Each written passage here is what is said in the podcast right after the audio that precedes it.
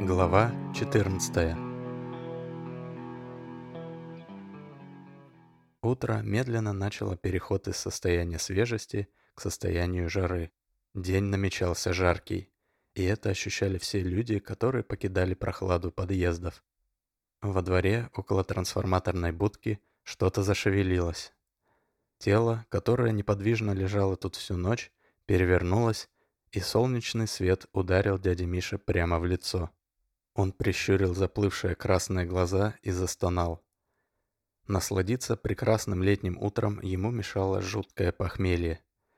Он ужасно хотел пить, его тошнило, а в висках пульсом в такт сердцу отдавала головная боль. Перспектива подняться казалась абсолютно нереальной. Но дядя Миша понимал, что ни в коем случае нельзя оставаться лежать тут на жаре. С третьего раза у него все же получилось встать. Он достал из кармана и пересчитал оставшуюся со вчера мелочь. «Не хватит», — заключил он и, шатаясь, поковылял к остановке кленчить мелочь у прохожих. Кое-как добравшись до дороги, он подошел к одному добродушному с виду мужику, но получил грубый отказ. Девушка с коляской тоже послала его куда подальше. Другой мужик просто прошел мимо, не обратив на дядю Мишу никакого внимания. И тут он увидел у киоска знакомого молодого человека, который не спеша потягивал кофе из стаканчика. Пьяница не сразу вспомнил, где он видел этого парня, но через какое-то время до него дошло. Это же парень, который стоял под фонарем. И дядя Миша решил попытать удачу. «Здорово, брателло!» Хриплым голосом обратился дядя Миша к Денису.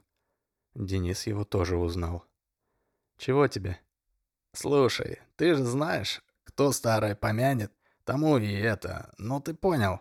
«Не понял. Ты о чем вообще?» «Ну, мы с тобой поцапались недавно, но ты на меня зла не держи. Я бухой был, с кем не бывает. Так что не злись, братан, ладно?» «Да, проехали, я уже и забыл об этом». «Ништяк, братишка. Слушай, а ты меня не выручишь? Можешь полтишок одолжить? Мне подлечиться надо, а то совсем худо». Дядя Миша скорчил жалобное лицо и, не решившись смотреть Денису в глаза, направил взгляд куда-то вниз. Денис, наоборот, пристально смотрел на дядю Мишу, о чем-то думая. Потом он внезапно добродушно сказал. «Эх ты, алканавт, ладно, пойдем. В магазинах алкоголь еще не продают, но я там на углу круглосуточную кафеху видел. Пойдем, я тебе там пиво куплю или чего покрепче». Дядя Миша сначала не мог в это поверить.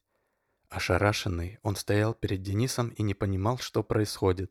И только после того, как Денис, улыбаясь, еще несколько раз повторил свое предложение, дядя Миша воскликнул. «Ох, братан, век тебе благодарен буду. Тебя мне сам Бог послал.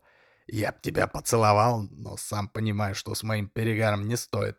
Да ладно тебе, я что, сам с бодуна не страдал. А целовать действительно не стоит.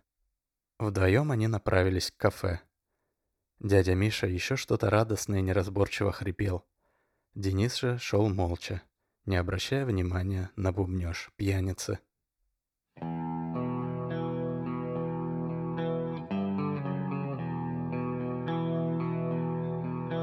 Конец. Повесть под фонарем. Автор повести Андрей Шалай. Текст читал Андрей Шалай.